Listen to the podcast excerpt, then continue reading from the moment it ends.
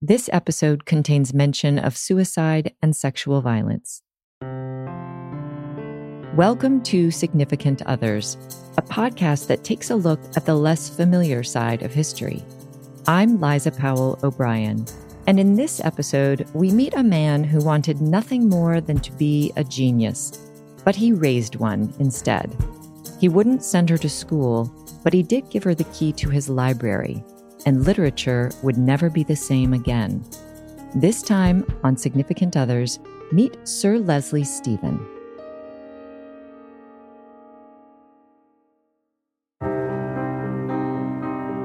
Virginia Woolf was born at a time when women were not allowed to learn alongside their brothers. Yet by the time of her death, she had become one of the 20th century's most notable authors. Her work exists in dialogue with every writer from the Greeks to those working today, and her formal innovations bent the evolutionary arc of narrative prose.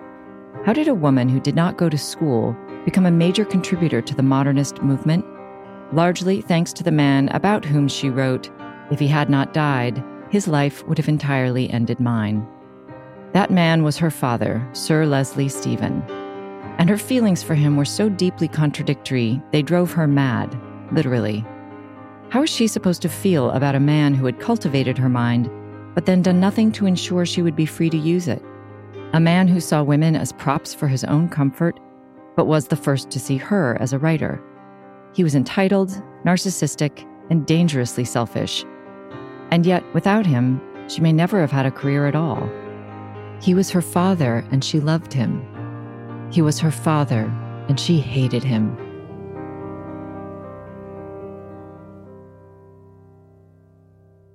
Before he was Virginia Woolf's father, Leslie Stephen was a literary critic, an historian, and an academic. He was ultimately knighted for his work, but he was not just a straight up member of the establishment.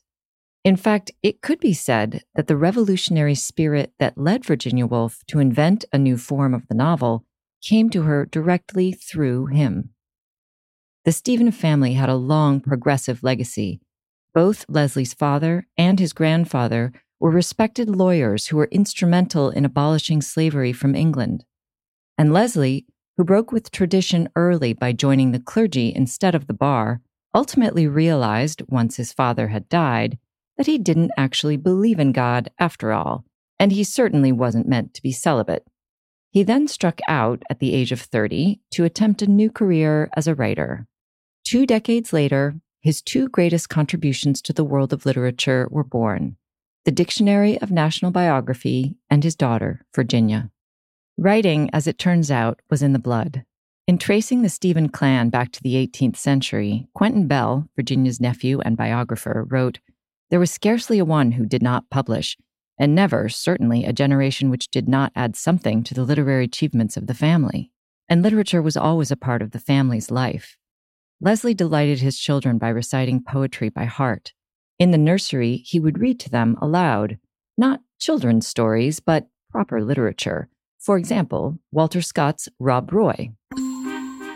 You have requested me, my dear friend, to bestow some of that leisure with which Providence has blessed the decline of my life in registering the hazards and difficulties which attended its commencement. The recollection of those adventures, as you are pleased to term them, has indeed left upon my mind a checkered and varied feeling of pleasure and of pain mingled, I trust, with no slight gratitude and veneration to the disposer of human events, who guided my early course through much risk and labor, that the ease with which he has blessed my prolonged life might seem softer from remembrance and contrast. These readings would be followed, naturally, by textual analysis. At the end of a volume, my father always gravely asked our opinion as to its merits, and we were required to say which of the characters we liked best and why. I can remember his indignation when one of us preferred the hero to the far more lifelike villain. Indignation was likely a gentle word. Virginia wrote that just after her father had died when she was young and still in mourning for him. Later, when she had many more years of perspective on the man, she would call him exacting, violent, histrionic, demonstrative, self centered, self pitying, deaf, alternately loved and hated. But the hatred would come later. In the early years, it was all admiration and love. At the age of six, Virginia horrified her older sister Vanessa by announcing that she preferred their father to their mother. The favor was apparently reciprocated. Among the four Stephen children, Virginia was Leslie's pet, his Ginia. In admiration of him, she spun her own stories at bedtime and started a newspaper at the age of nine to record events in and around the house. Leslie took notice. She is very like me, I feel. He suspected that writing might even become Ginia's trade. Unless she marries somebody at 17. Virginia was fully aware of her desire to impress him. What have you got hold of? He would say, looking over my shoulder at the book I was reading, and how proud, priggishly I was if he gave his little amused, surprised snort when he found me reading some book that no child of my age could understand. I was a snob, no doubt, and read partly to make him think me a very clever little brat and I remember his pleasure, how he stopped writing and got up and was very gentle and pleased when I came into the study. However welcoming he may have been when his daughter entered his sphere of scholarship, it was always very clear who owned the books. In her diaries, young Virginia kept meticulous track of the titles her father lent her and the rate at which she was gaining mastery over them, which could rival any of his students at St. Andrews. The year she was 15, for example, she read 50 volumes. Ginia is devouring books almost faster than I like.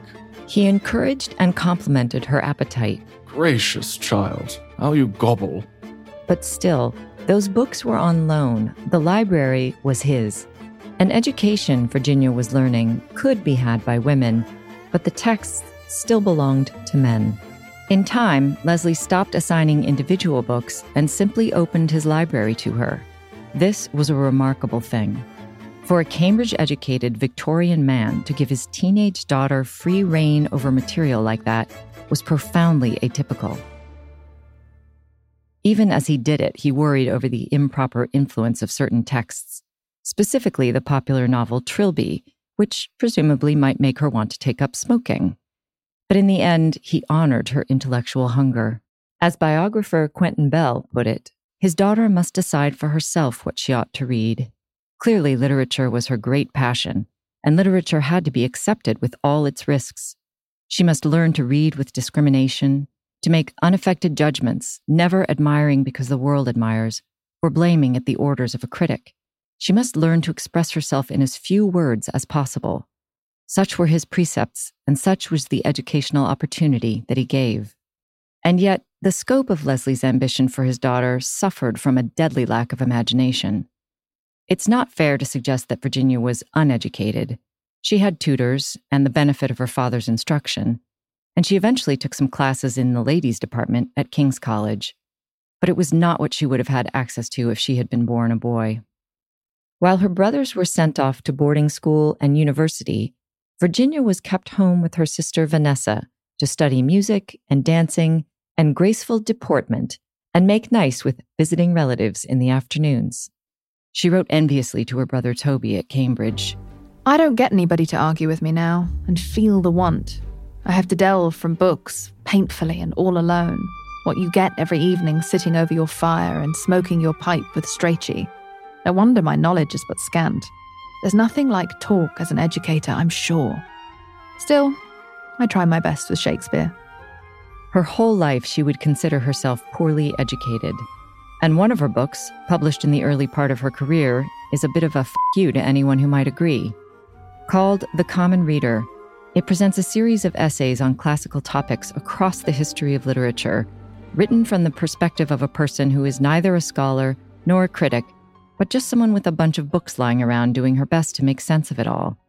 Of course, this person happened to possess an extraordinary intellect and had been born to the man who literally wrote the book on British literature. Casting herself as common was both a humble brag and untrue. But she was making a point, eloquently and bravely, that her opinion mattered just as much as anyone with a PhD, if not more, because an author can only achieve immortality if regular folk keep wanting to read her. That education was still firmly the province of men was not Leslie Stephen's fault, nor did Virginia seem to blame him for it. But the inequity in her own family was a grain of sand that would irritate her soul forever. Women in the Stephen house were not denied intellectual enrichment, they were simply never expected to do much with it, except if they were really special, to take up where their father left off. What seems now like faint praise was actually the greatest compliment Leslie could give at the time. She takes in a great deal and will really be an author in time. History will be a good thing for her to take up, as I can give her some hints. It is unlikely he could ever have dreamed of what she would do instead.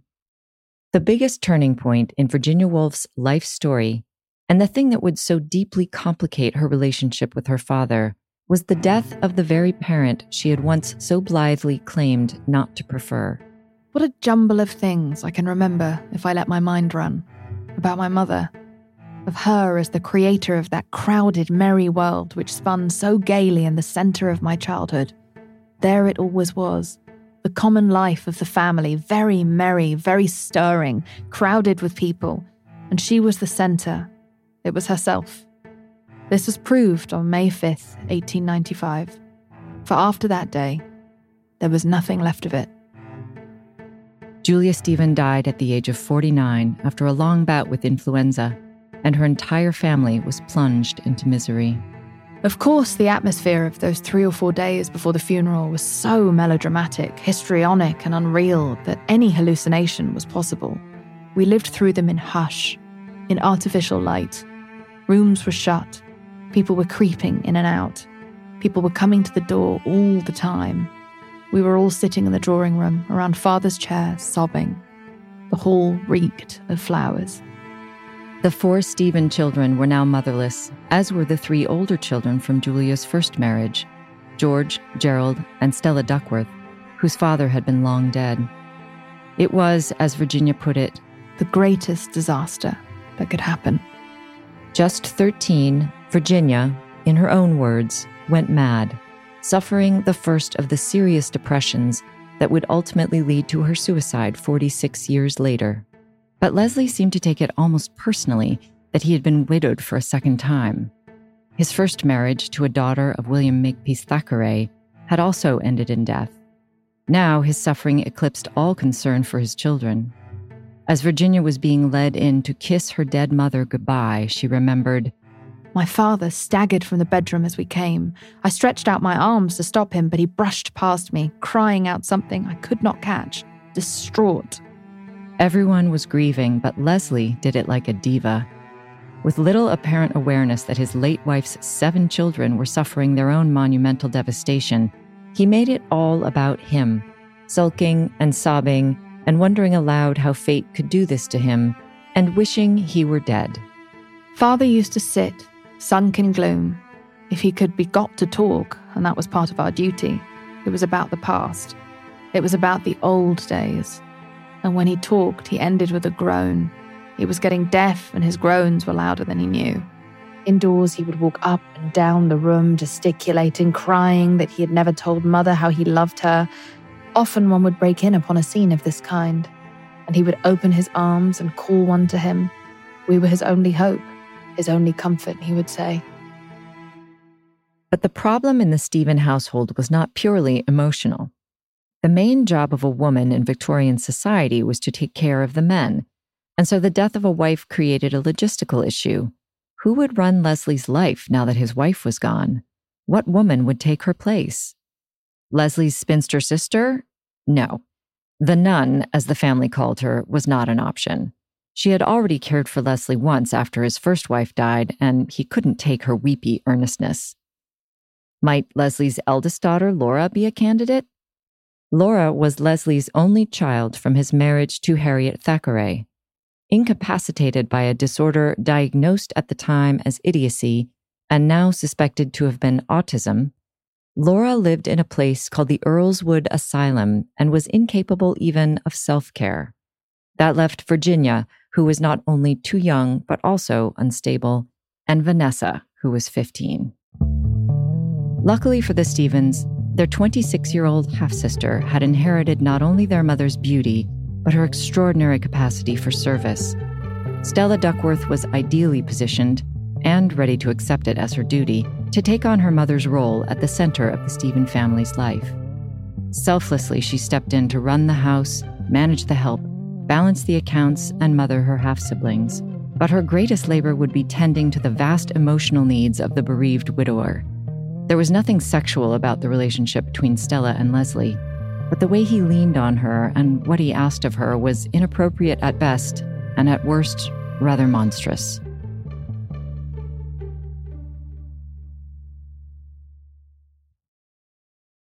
Julia Stephen had spoiled her husband, and now her daughter Stella was about to pay the price. To quote Quentin Bell, Julia lived chiefly for her husband. Everyone needed her, but he needed her most. He had to be fortified and protected from the world. He was, as he said himself, a skinless man, so nothing was to touch him save her soothing and healing hand. The perception among those who knew the family well was that Leslie had essentially worked and worried his second wife to death. Now that she was gone, his demands were only intensified by grief, and they were finding a new target the daughter of the woman who had been run ragged by them in the first place. But Leslie had no sense of that, or anything beyond his own pain. He cried on Stella's shoulder. He asked her to absolve him of not having been the perfect husband to her mother. He relied on her to manage the constant stream of visitors. She was to be a kind of social secretary slash hostess for an entire community in mourning.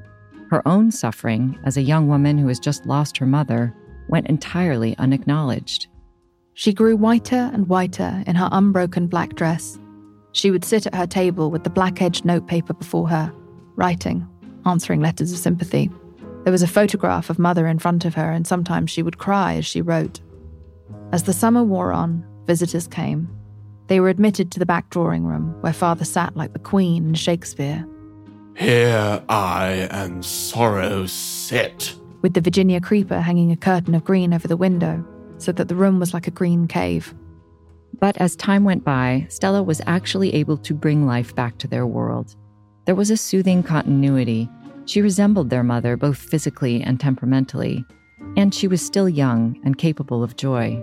After so much disaster and sorrow and darkness, Virginia wrote, It was Stella who lifted the canopy again. A little light crept in. Stella was beautiful and prone to devotion, and therefore had a lot of suitors. She rejected them all, believing she was obligated to honor her mother's legacy and set aside her own life to remain in service to her stepfather and his children. But eventually, she fell in love with a man named Jack Hills, and after a few proposals over a number of years, they were engaged.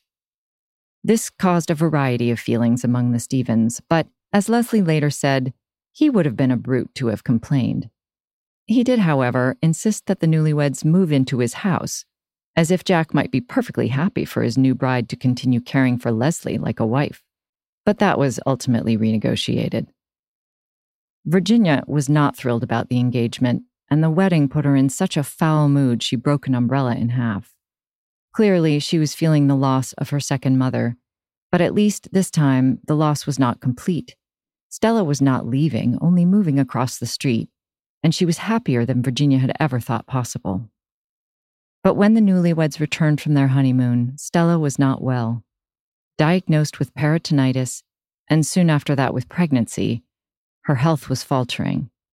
For a while, she seemed to be recovering, but ultimately did not. Three months after the wedding, and two years after Julia's death, Stella was dead too. This tragedy compounded the last, but the loss this time was slightly less devastating. Virginia, who had seemed headed for another nervous collapse, became highly brittle but did not break. And Leslie, while deeply saddened, did not carry on as before.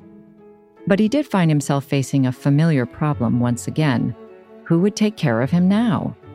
Virginia, at 15, was still too young, but Vanessa, at 18, could finally be put in charge of the household. This marked the beginning of a new and very difficult era in the relationship between Virginia and her father. It was during the seven years between Stella's death in 1897 and his death in 1904 that Nessa and I were fully exposed without protection to the full blast of that strange character. There was no longer any buffer between these two teenage girls and their 65 year old father, that skinless man, as he called himself. Virginia and Vanessa were now on the front lines against his insecurity, his unfounded financial panic, his sense of alienation, his hearing loss, his unruly distemper. Virginia wrote later that it was like being shut up in a cage with a wild beast. He moaned about everything all the time and loudly. What a bore you are. Why has everyone forgotten me? Why will my whiskers not grow? Every Wednesday, Virginia had to watch Vanessa ask for money to pay the household bills. We ate our lunch in the anticipation of torture. The books were presented directly after lunch. He put on his glasses, then he read the figures. Then down came his fist on the account book, his veins filled, his face flushed. Then there was an inarticulate roar. Then he shouted, I am ruined! Then he beat his breast. Then he went through an extraordinary dramatization of self pity, horror, anger. Vanessa stood by his side, silent. He belabored her with reproaches, abuses. Have you no pity for me? There you stand like a block of stone. And so on. She stood absolutely silent. With a deep groan, he picked up his pen and with ostentatiously trembling hands, he wrote out the check. Everything pained him greatly. And for the first time in his life, no one seemed to care. For where Julia had coddled her husband as only a loving wife can, and Stella had suffered him patiently in the style of a martyr, Vanessa was patently uninterested. An ambitious and promising painter, she had her own things going on. Besides, she had already watched two women she dearly loved get fed into the wood chipper of her father's narcissism, and neither had come out alive. She had no intention of following them. He tried to explain to her what she was doing wrong. When he was sad, she should be sad. When he was angry, she should weep. But Vanessa would not do any of that, and it made Leslie irate. He was an addict completely dependent on female sympathy. Now, suddenly, after a lifetime of full and unlimited access to it, first from his mother and sister, then his first wife, then his second, and finally his stepdaughter, he had been cut off. The withdrawal only made him more tyrannical. It's not that rage was a surprise to Virginia or anyone else in the family. They were well acquainted with his outbursts. Even as a child, he would work himself into such violent rages that nobody, nobody could control him. But the rage had usually been aimed at someone else. It was family lore that he had once thrown a flower pot at his mother, occasionally yelled at the cook when she spent too much money, and was known to jump impatiently out of a vehicle when it got stuck in traffic. In short, for Leslie Stephen, rage was a thing to be cultivated, at least in him. It was the convention that men of genius were naturally uncontrolled. A man of genius meant a man who had fits of positive inspiration. Ah, but. I can remember my father saying of Stevenson He was a man of genius. Those who had genius in the Victorian sense were like the prophets, different, another breed. They dressed differently, wore long hair, great black hats, capes, and cloaks. They were invariably ill to live with, but it never struck my father, I believe, that there was any harm in being ill to live with. I think he said unconsciously as he worked himself up into one of those violent outbursts This is a sign of my genius. He took it for granted that his wife or sister would accept his apology, that he was exempt because of his genius from the laws of good society. But was he a man of genius? No. That was not, alas, quite the case. And he knew it. He once confided in Virginia that he had only a good second class mind. His despondency over this fact, Virginia believed, fueled his bad behavior and made it even harder for her to bear, considering he knew he had none of the exceptionalism that might excuse it. At the same time, rage was another thing he and Virginia had in common. Like her father, Virginia was known for her temper as a child. Unlike him, hers had not been indulged. Her siblings amused themselves by making young Virginia go purple with rage. Even as an adult, there's a note of contrition as she records her moods in her diary. To bed, furious and tantrumical. I growl at everything, the effect of nerves, doubtless. I've been in a dreadful temper all day long. Poor creature. But rather than signaling the presence of genius, her fits were seen as a sign of trouble. This was not purely the fault of Victorian double standards and misogyny. Virginia's mental state was, in fact, more delicate than her father's. He may have been difficult to live with, but she was self destructive, heard voices, and could be incapacitated by depression. Her fidgets, as she called them, were not just unpleasant but alarming, since no one knew if a more dangerous phase was imminent. If Leslie acted out, he expected the women in his family to soothe him. But if Virginia could not control her behavior, she was forbidden by her doctor to write or read or even try to think until she could calm her agitation. She noted this discrepancy, saying of her father, He had a godlike yet childlike standing in the family. He had an extraordinarily privileged position. The irony, of course, is that Virginia did possess the genius her father longed to find evidence of in himself. But like education and money, a hot temper was something else that could not be hers. The irascible, unruly genius was another thing only men were allowed to be. Something else that belonged to men? Women's bodies. Virginia reported later in life having been molested by her half brother George and possibly also by her other half brother Gerald. The first instance was when she was quite young. I still shiver with shame at the memory of my half brother standing me on a ledge, aged about six or so, and exploring my private parts. But there was also a prolonged period of interference for about eight or nine years after Julia Stephen died. 28 year old George was demonstrative and loving to his teenage sisters during the day, going so far as to fondle Virginia in front of her Greek tutor, prompting that woman to refer to him as, you nasty creature. But George was also put in charge of introducing his sisters into society, which meant evenings out and weekends away that gave him even more access to them at night. It's unclear exactly how often and for how long Virginia and Vanessa had to suffer their brother's assaults, but what is known is that there was no way for them to complain about it.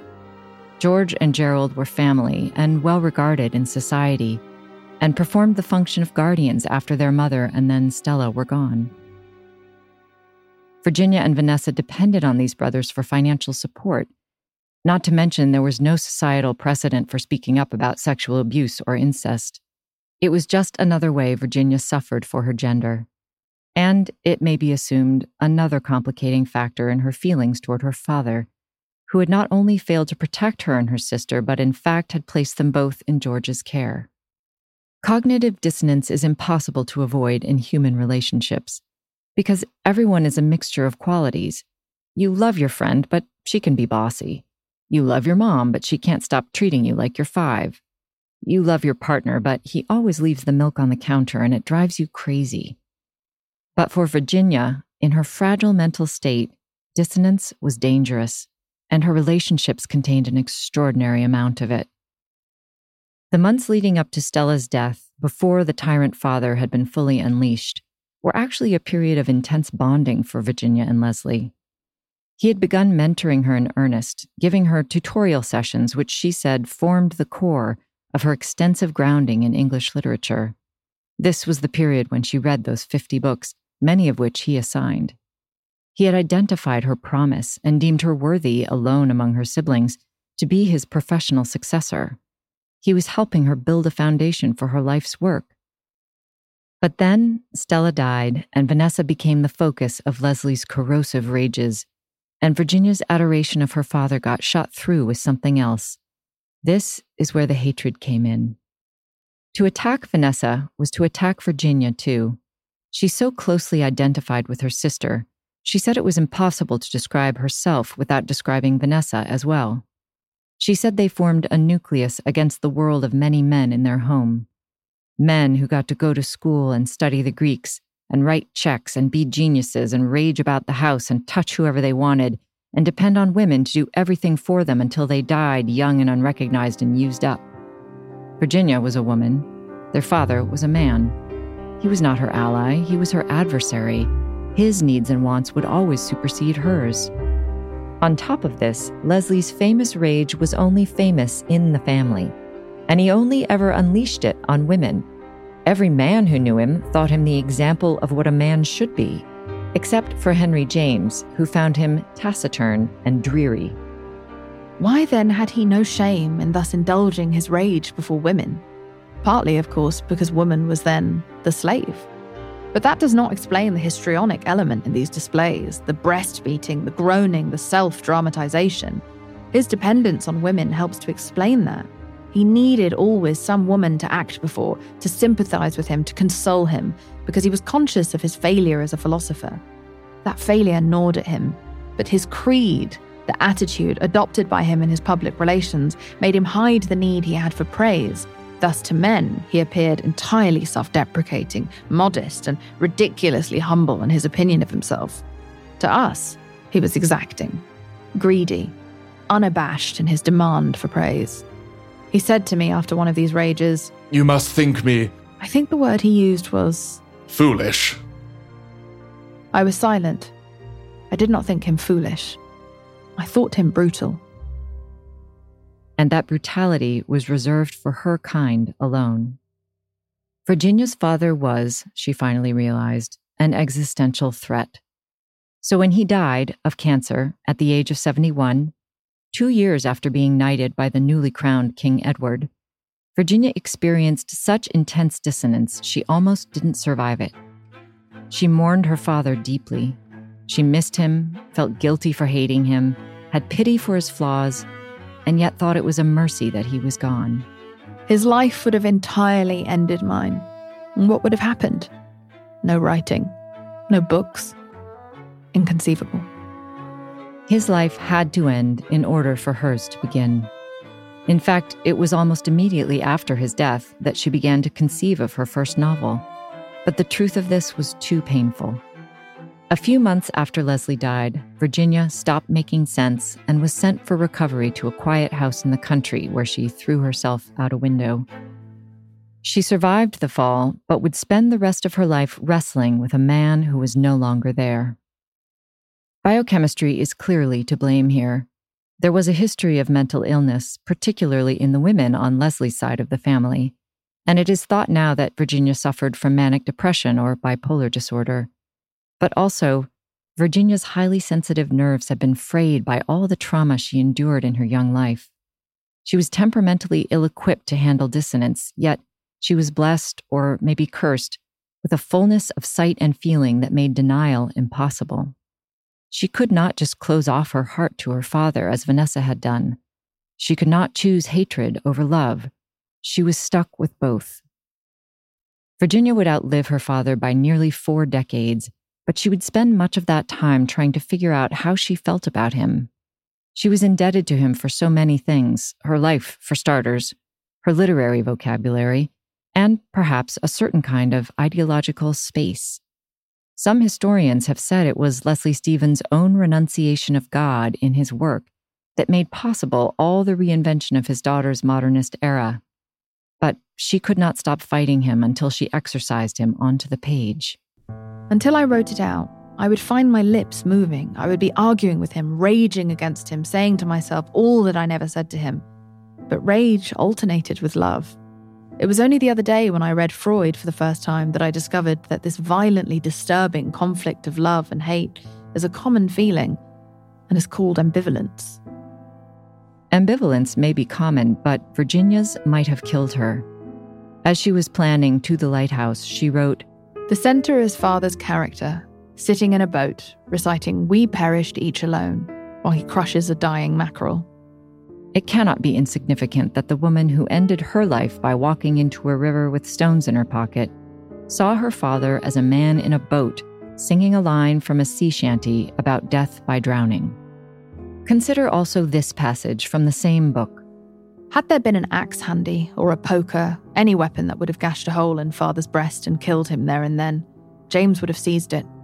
Such were the extremes of emotion that Mr. Ramsay excited in his children's breasts by mere presence, standing, as now, lean as a knife, narrow as the blade of one, grinning sarcastically, not only with the pleasure of disillusioning his son and casting ridicule upon his wife, who was 10,000 times better in every way than he was, James thought, but also with some secret conceit at his own accuracy of judgment.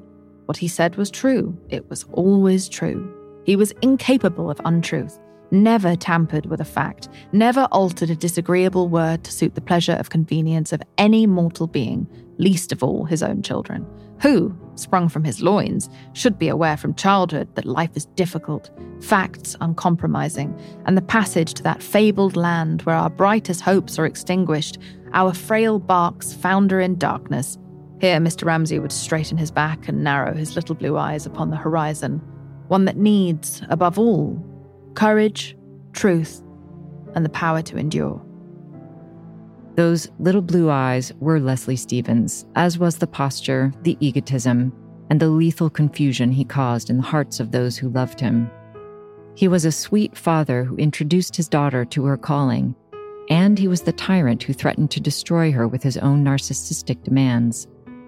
He was both the reason she was able to write her iconic argument for women's independence and the reason she had to. He was at once both the villain and the hero of her story. Woolf famously asked, Who shall measure the heat and violence of a poet's heart when caught entangled in a woman's body? In the end, the heat and the violence were both too much for her to bear.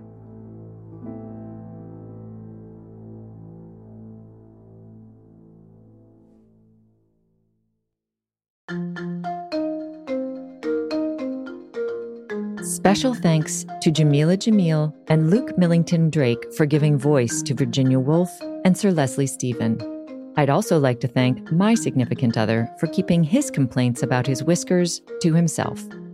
In tomorrow's follow up episode, I'll be speaking with author, parent, and former Stanford Dean Julie Lythcott Haims about whether or not Sir Leslie Stephen actually got some things right. Significant Others is written and read by me, Liza Powell O'Brien. I'm not a historian, and I'm greatly indebted to the work of those who are. In some cases, I use diaries or newspapers or court records as sources, but most often I draw from biographies and autobiographies and articles, which represent countless hours of work by people who are far more knowledgeable than I. Sources for each episode are listed in the show notes. If you hear something interesting and you want to know more, please consider ordering these books from your independent bookseller. And if you are a historian or someone who knows something about the people I'm talking about, and you'd like to take issue with an impression I've made or a conclusion I've drawn, I welcome the dialogue. Finally, if you have an episode suggestion, let us know at significantpod at gmail.com. History is filled with characters, and we tend to focus only on a few of them. Significant Others is produced by Jen Samples. Our executive producers are Joanna Solotaroff, Adam Sachs, and Jeff Ross. Engineering and mixing by Eduardo Perez and Joanna Samuel. Music and scoring by Eduardo Perez and Hannis Brown, with additional help from Emily Prill. Research and fact checking by Ella Morton. Special thanks to Lisa Berm. Talent booking by Paula Davis and Gina Batista.